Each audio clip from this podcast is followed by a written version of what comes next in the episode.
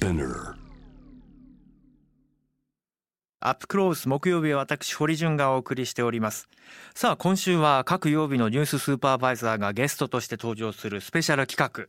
最終日今夜のゲストはこの方です。月曜日のニューススーパーバイザー津田大輔さんです。津田さんこんばんは。はい、こんばんは。よろしくお願いします。ます津田さんもジャムザワールド担当して長いですよねそうですね、2010年、11年からだから、もううん9年、丸9年やりましたね。僕は最初だ聞く側でしたから 取材帰りの車の中とかで津田さんのジャム・ザ・ワールドを聞いていた側だったんですがまああれからまあ時代が進みまして約10年の間でメディア環境も大きく変わりました、そして政治と権力の関係はじゃあ一体どうなのかということで、うん。今夜は安倍政権の7年8ヶ月でメディアはどう変わったのか。そしてこのテーマはそのまま菅新政権とメディアはどういう関係になっていくのか。この辺りだと思いますけど、改めて津田さんどうご覧になっていらっしゃいますか？そうですね、やっぱり大きく変わったなということは思いますよね。だから、多分、まあメディアってね、マスコミとかって、あの、批判、政権を批判するっていうのが、まあこれジャーナリズムのある種基本的な機能なので、えだからある意味で言うと、それが時に荒探しに見える時もあるわけですよね。で、ただまあ荒探しに見えたとしても、やっぱりそういうふうにうるさく言う人がいるからこそ、まあ、あの権力が暴走しないようにっていうところがあったと思うんですけど、やっぱりそこで、なんていうか、一定程度の、まあ、緊張関係もあったし、ええ。まあ、あの、お互いに、あの、特にあの政治の側が、メディアのやっぱり内容に対して、やっぱり露露骨に踏み込まないっていうことを、まあ、やっぱり10年以上前までは、あの、そういったある種の規範というか、そういう紳紳士協定みたいなものっていうのがあったと思うんですけども、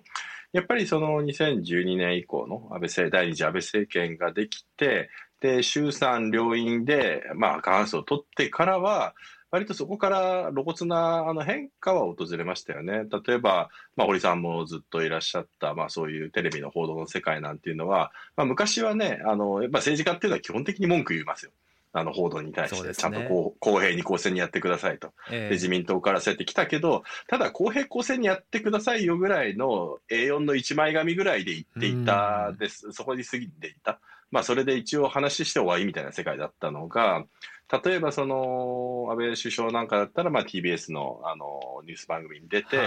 えー街中の声とかって拾うじゃないですか。ええ街中の声を拾って、こういう街中の声なんていくらでも操作可能なんだから、こういう報道はおかしいっていうような。まあだから、あのー多分第二次安倍政権の一番の大きな違いっていうのは、一つには、やっぱりその、具体的に全体的にクレームを入れる、文句を入れるっていうんではなくて、うん番組のあり方とか、そういうものに関しても、かなり細かく、ねあの批判をし始めたっていう、これはまあ、あのメディア研究してる人なんかもね、皆さん指摘するような、こういう変化があった。で、もう一つはやはり人事ですよね。ええまあ、人事を通じて、まあ、政権に近い人を送り込んでっていうこと。まあ、これも今までも、あの、国会同意人事ですから NHK なんていうのはね、ええ。そういうのができたんだけれども、まあ、あまりこれも紳士協定のようで露骨なことはやってこないで、基本的に、まあ、あの、自主的に NHK だったりとか、あるいはいろんなところの組織が上げてくる推薦案っていうのをそのまま通すっていうことをやっていたのが、そこに対して、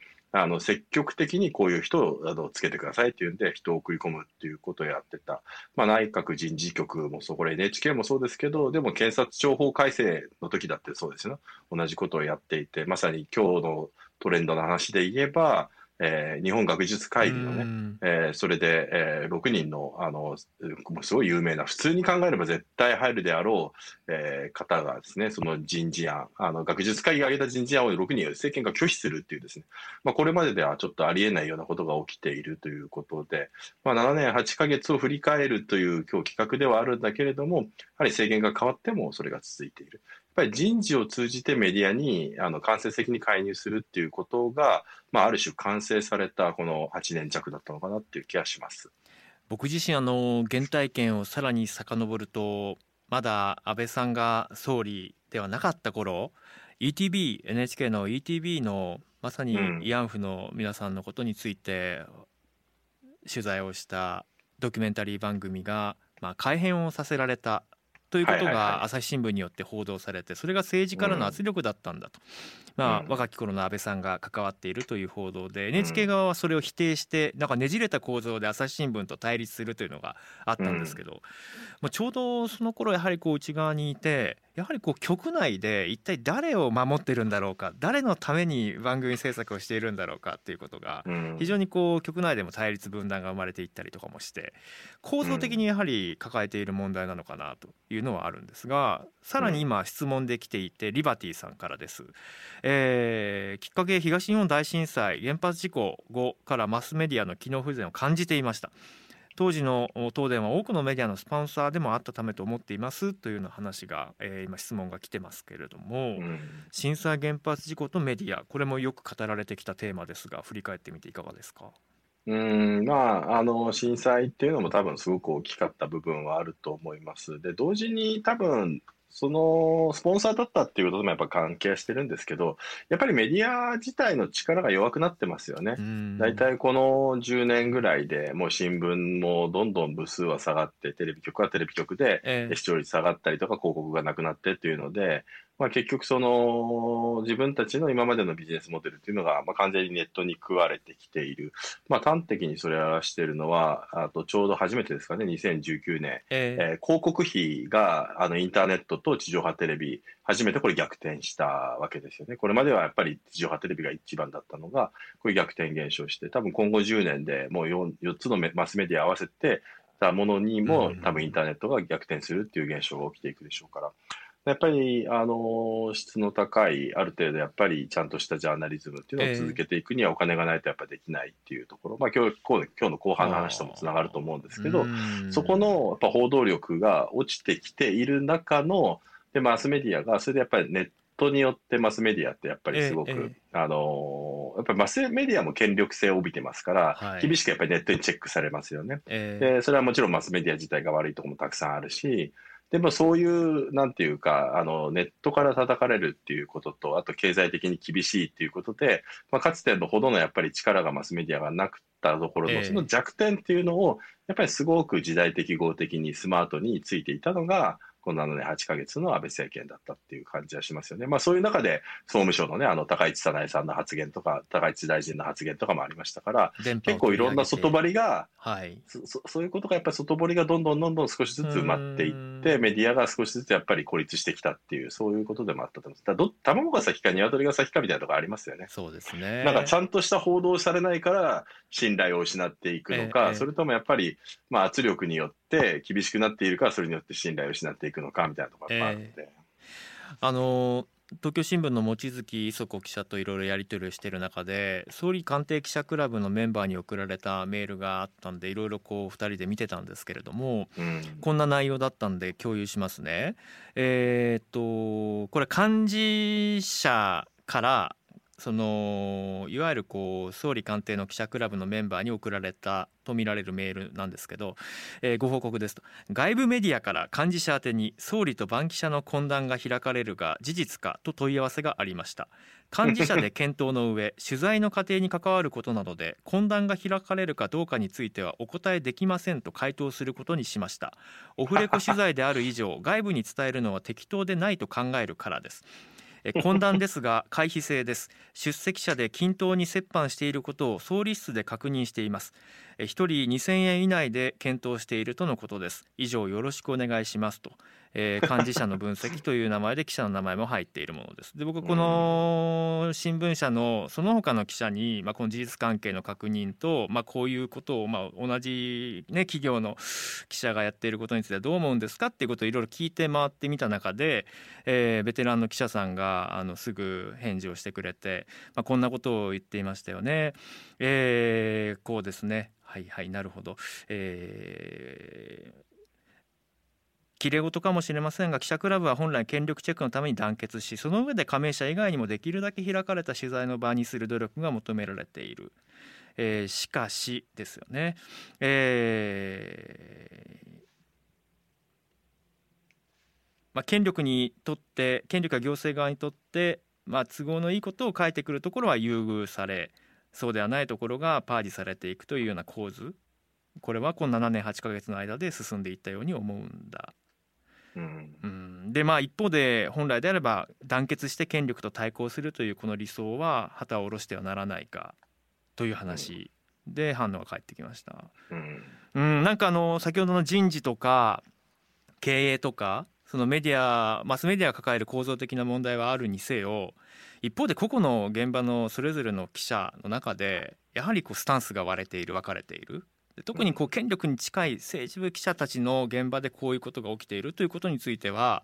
津田さんはどんなふうに感じられますか？まあ、だからこの説明を聞いて、そんな政権ときちんとあの距離を取ってやっていますよなんて言ったって誰も信じないですよねうん。残念ながらね。もちろん。だから、まあ別にいいんですよ。オフレコ取材って必要だし、ええ時にはそういうことでしか得られないで、で書けないジャーナリズムっていうのもあるでしょうけど、でもまあ今回のこと、まあもともとだからでも菅さん自体が、あのー割とオフレコ懇談が多いっていうことはよく知られていたので、ええでそういう形でいろんな、あのやっぱりオフレコ懇談でそういう恋の記者に情報を流すことによって、ある種、まあ、メディアをうまく利用してきた部分っていうのもあるわけですから、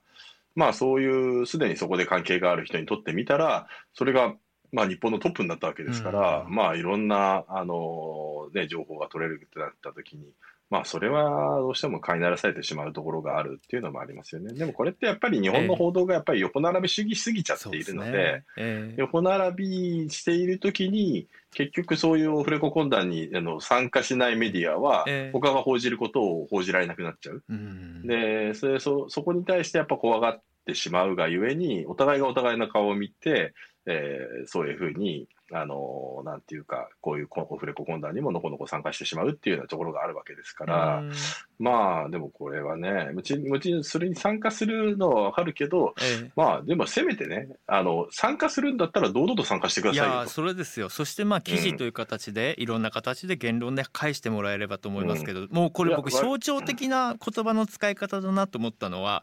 えー外部。外部のメディアから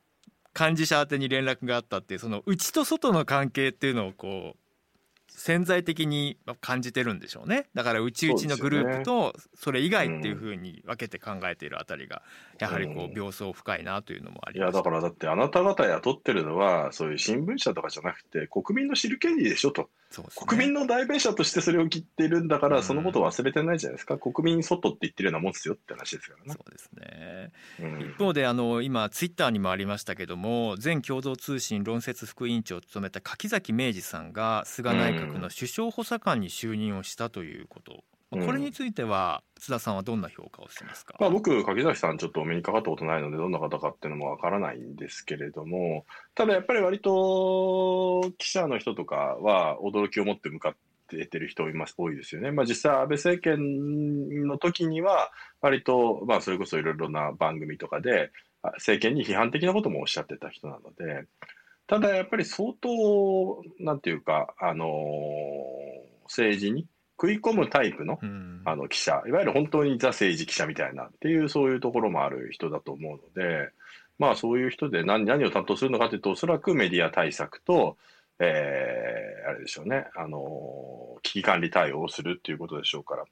でもこれって、うん。まあなんていうか、鍵崎さんのうんぬんというよりかは、ええ。あのもともとやっぱり多分安倍政権の時からの、あの習わしというか、ええ。やっぱりメディア対策に力を入れていた政権でもあって、ええ。安倍政権のスピーチライターがね、あの谷口さんっていうやっぱり日経出身の,、あの人を起用してたっていうこと、だからそういうところも含めて、やっぱりあのメディア対応に、特にマリ、ま、あのマスメディアもネットメディアも対応して、360度そこを対応していくことで、やっぱり支持率を維持していくっていうような、まあ、そういう政権だったので、そこから考えると、やっぱりちゃんと実力があって切れ者で信仰がある人をあ登用するっていう、まあそういうのがうん、そういうところがあったんじゃないですかね。いやーでも僕はあのちょうど大学生の時の主要な研究テーマがプロパガンダで大日本帝国家とナチスドイツのプロパガンダっていうのも卒論のテーマだったんですけれども、まあ、構造的にこう日本のこうマスメディアの成り立ち特にまあ放送に関しては、まあ、国家の一戦略機関であったし一方で新聞に関しても大本営発表に抗うことができなかったという苦い経験があるにもかかわらずやはりこうしてこう権力とメディアの関係というのが今もずっとこう視聴者読者の方々から指摘を受け続けているというのはこれ一体いかにとこれ変わる可能性はあるのか？じゃあどういう改革が必要なのか？何が求められているのか？津田さんいかがでしょ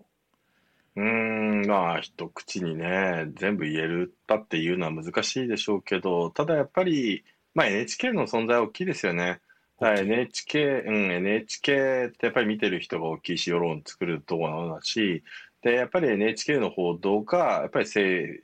府から、時の政権によって報道内容がやっぱりずれるようなことがあってはならないというところで、ここがやっぱり多分問題で、まあ、今のやっぱり国会同意人事だとかね、えー、やっぱりそういう政権の機構上、そういうあの影響を受けてしまうというところをもう少し独立性が高いように変えていくっていうこと、これが、これをやるだけで、まあちょっとあのマスメディアは多少は変わるかなっていう気がしますけど、ね、そうですね。一方で今日ぜひ僕は津田さんにお話を伺いたかったのはこの10年で発達したのはやはりこうオルタナティブなメディアのあり方。津田さんも今毎晩あのポリタスをあの配信を映像を使ってされていらっしゃいますが、僕自身もやはりじゃあメディアが変わる報道が多彩多様になるには連帯が必要だなと思っていわゆるこう個人の発信者と連携して伝えるというような取り組みを、まあ、NHK 在職時に始めて対局後はそうした活動を今もワークショップも通じて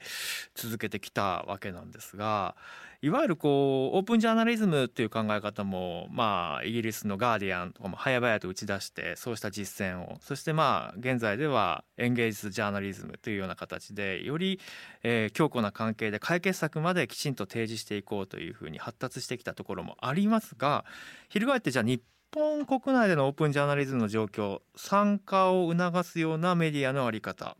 この辺りは津田大輔さんどうご覧になってらっしゃいますか？まあ、あの、10年前に比べればもちろんそういうものも出てきているし、その注目すべき動きたくさんあるとも思うんですね。また、震災の時と比べても、既存メディア側が、まあ、ソーシャルメディアのこの発信力とか拡散力みたいなのをうまく活かす報道みたいな実例とか、特に災害災害報道なんかすごく増えてきたし、そういうのはすごくいいなとは思います。ただ、まあ、他方で、結局その、ええ、あの、深まってないなっていう感じもあって、やっぱりネットで盛り上がる、こういうハッシュタグで盛り上がってトレンドになって、ええ、それをテレビとか新聞が単に後追いするっていうだけの方法も多くて、そうすると、要するにこういうふうに炎上していますみたいな、え、っていうことがあった、その炎上していますっていうことだけを報道するようなもの。がやっぱりすごく増えてる印象もあって、それは別にオープンジャーナリズムでもないし、そこ止まりになっちゃってるっていうことはすごく残念だなっていうのは思いますよね。その原因っていうのはどこにあるんでしょうね？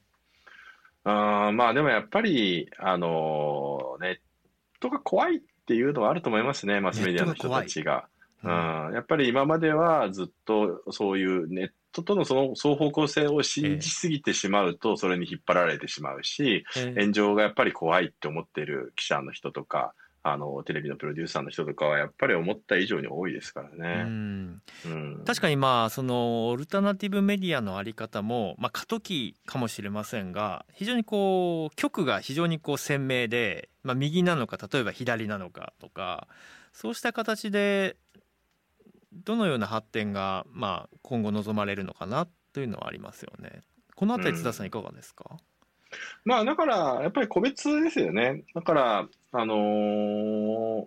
最近で言うと、例えば、あの、ミモザっていうね、はい、あの、性被害とか性的同意についての、やっぱり情報をワンストップで、しかも SNS でイラストとか動画を駆使して、若い女性なんかにも、あの、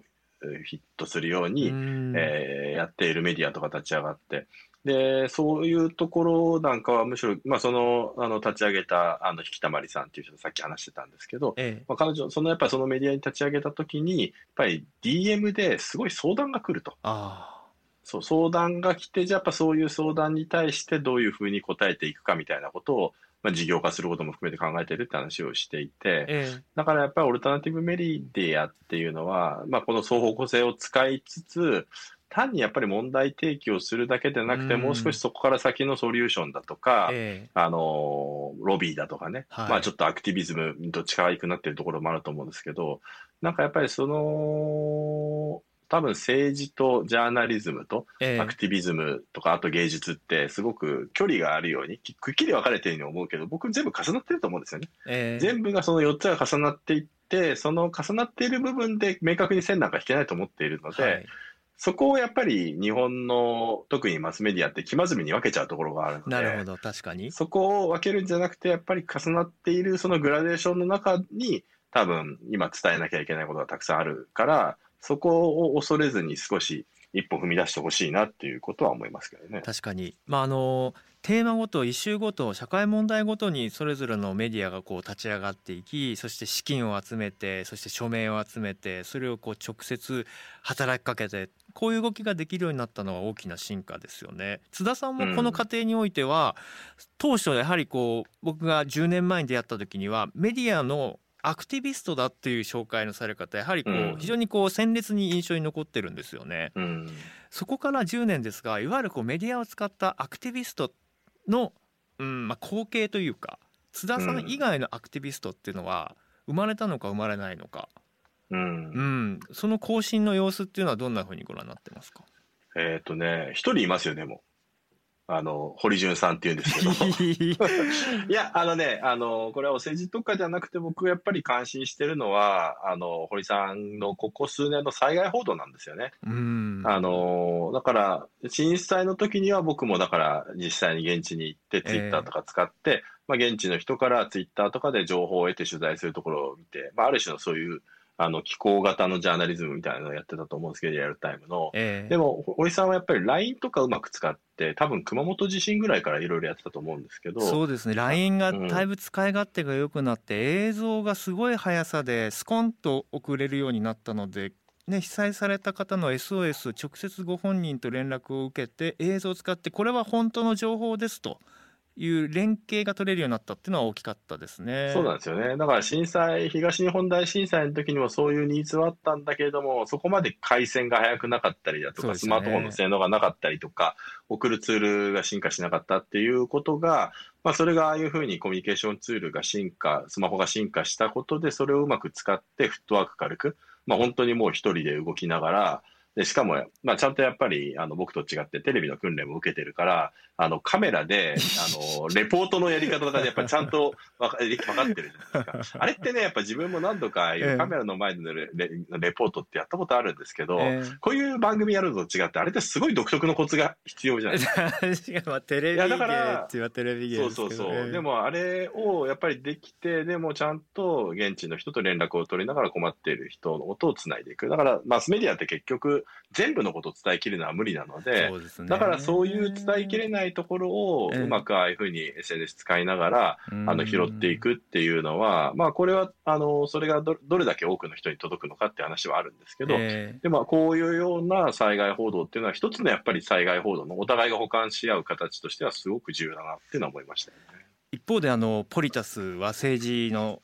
テーマに特化して専門メディアとして立ち上がってさまざまな人たちのこう参画も促したし一方でそのデータジャーナリズムと言われるような世界やインフォグラフィックを使った見やすいアプローチそうしたことも津田大輔さん試行錯誤をこれまで続けて実践されてこられましたよね。そうですね。うん大体失敗してきますけど。いやそのなんだろうそのこれは何ですかね見る側はじゃあどう変わるべきなのかという話もこれぜひしたいんですよ。あの、うん視聴者であり読者であり、えー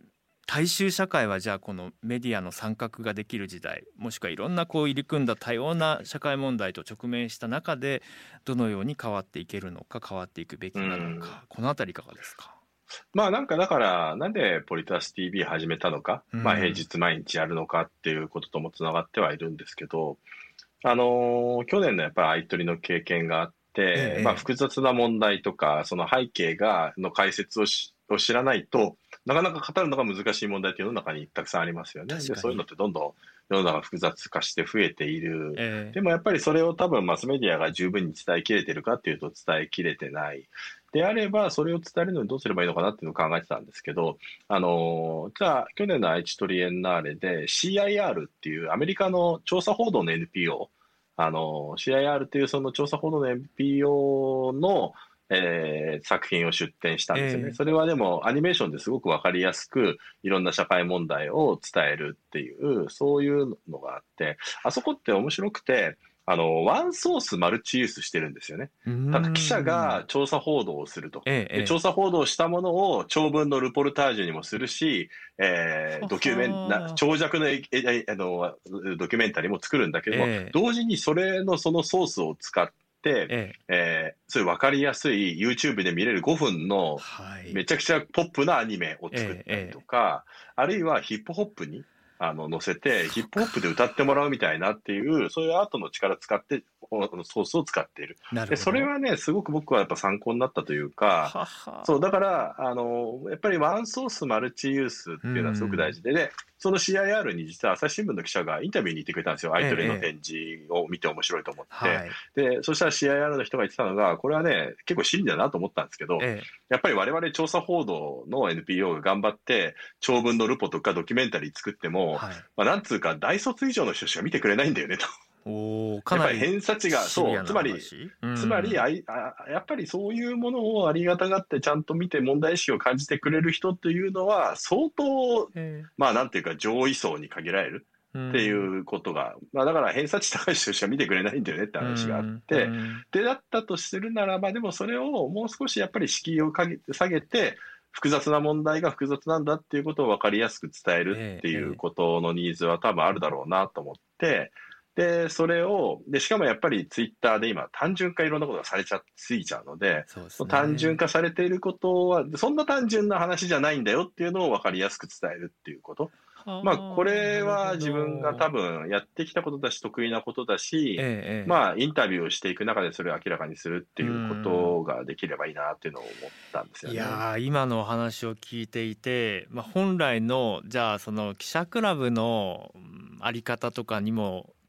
立ち返って考えられたなと思ったのはやっぱりこうフェアユースの観点っていうのは日本国内ではまだまだ整備されていないのかなって思うんですよね。うん、いいインタビューや重要なニュースソースっていうのは海外の場合だと著作権やそのいろんな肖像権などをきちんとこうクリアできるフェアユースの考え方があってあれ違うチャンネルのニュースの映像がそのままここの CNN で流れてるなフェアユースです。これ情報の公益性があるから共有してここでさらに次に進めようっていうのがありますけどなんかせっかくこう各局各社集まって記者クラブ作ってるけどもなんかそこはこう情報囲ってしまうような組織になっていて